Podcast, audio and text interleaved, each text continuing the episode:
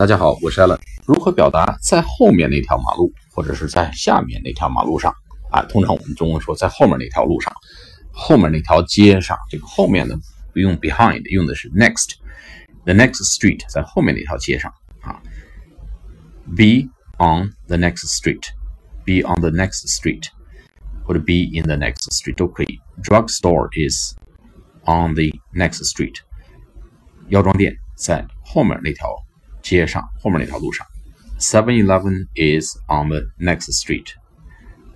啊，Pizza Hut is on the next street。披萨披萨店、披萨饼屋那是在下一个街上，在后面那条马路上，后面那条街上。好了，我们下次课再见，拜拜。